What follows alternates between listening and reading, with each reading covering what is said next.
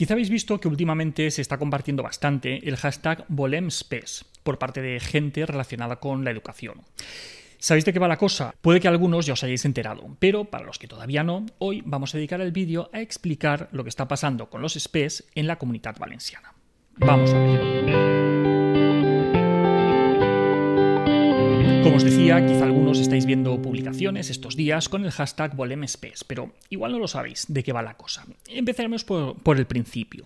Los SPES son equipos interdisciplinares que están formados por psicólogos, pedagogos, psicopedagogos, maestros de audición y lenguaje, trabajadores sociales y a veces también pues, educadores de educación especial o fisioterapeutas, y que trabajan de manera coordinada en diferentes zonas de la comunidad valenciana, dando servicio a los colegios para evaluar y atender alumnos con necesidades especiales y así mejorar la inclusión educativa. Es un modelo que, lleva instaurado desde hace 30 años. Pues bien, eh, resulta que el pasado mes de enero la Consejería de Educación se reunió con los directores de estos SPEs para explicarles el borrador de un decreto de orientación con el que se pretende cambiar el modelo de funcionamiento de este servicio. La Consellería eh, quiere apostar por un modelo en el que estos profesionales pasen a formar parte de las plantillas de los centros escolares, que participen en los claustros y que incluso puedan ser directores de los centros. Para eso pues, ha anunciado un importante aumento de la plantilla destinado precisamente a ese objetivo, que los orientadores estén en todos los colegios y así pues, que puedan ser más accesibles para los profes y para las familias. Es decir, se pretende un cambio de un modelo externo a los centros a uno que sea interno, que sea propio del, centro, lo cual pues, se asocia a este, a este aumento de la plantilla. Pero el tema es que una cosa eh, no está reñida con la otra. Se puede aumentar el personal sin desmantelar un modelo que a día de hoy está funcionando. El problema, pues que este es un cambio muy importante y que puede implicar la desaparición de los SPEs desde este mismo mes de septiembre. Los orientadores que trabajan en los SPEs se han puesto desde el primer momento eh, en contra de, este cambio y se quejan de que no han sido escuchados para llevar a cambio este, este cambio de modelo. Actualmente estos profesionales trabajan tanto dentro como fuera de los colegios. Dentro de los coles que tienen asignados trabajan unas 25 horas eh, asesorando a familias, alumnos, a profes, eh, realizando evaluaciones, informes y, demás tareas. Y fuera de los coles trabajan 5 horas a la semana en las que se coordinan con gabinetes psicopedagógicos municipales, departamentos de orientación de secundarias, servicios sociales, eh, centros de, atención temprana, centros de educación especial, educación de personas adultas, y coordinan el proceso de, escolarización con, especial atención a la detección de, casos de vulnerabilidad antes de llegar a los coles. Hacen evaluaciones, hacen informes de diferentes problemáticas y pues, tienen una visión en conjunto de, toda su área.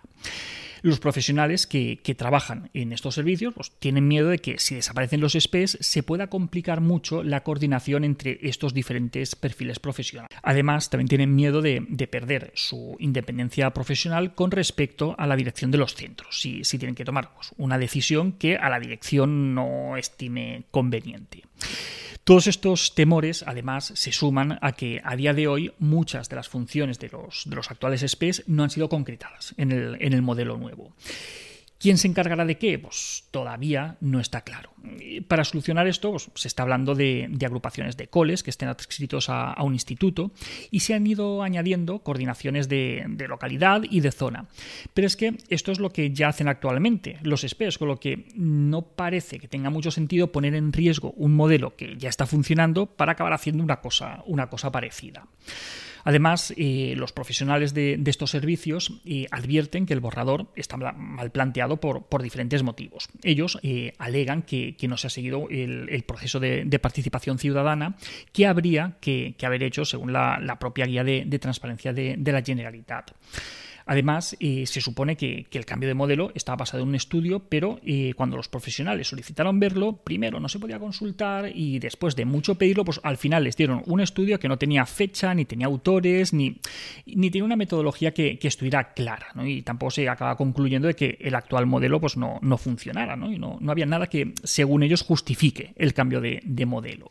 Además, eh, el grupo de, trabajo que, ha elaborado el borrador no ha sido elegido por ninguno de los sectores implicados, ni estaban representados todos los perfiles profesionales de, los SPEs, ni los sindicatos. Vamos, que eh, las partes de todo esto pues, se quejan de que no han sido escuchadas y tienen razón. Además, en, este borrador pues, tampoco explican cuál es el problema que, plantean los SPEs que hace necesaria que su, eliminación.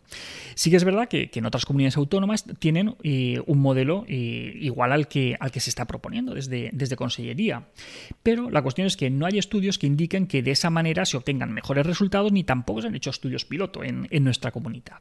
Esta visión que, tienen los orientadores no es exclusiva de ellos. Eh, distintos colectivos y distintas asociaciones también han mostrado su, desacuerdo con, el borrador y ahí incluimos pues, a los propios SPEs eh, y a los colegios profesionales. Dentro de las protestas que están haciendo, pues se han reunido 3.600 firmas de docentes y 700 de no docentes para pedir que se paralice esto. Y también pues, han empezado con, una recogida de firmas en, change.org, donde llevan ya casi 6.000 firmas.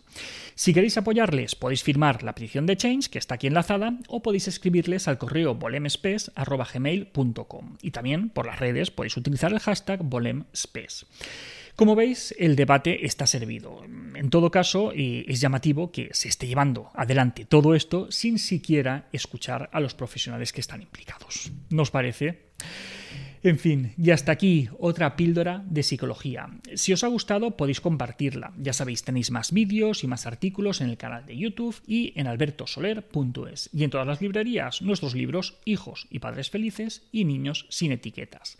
La semana que viene, más. Un saludo.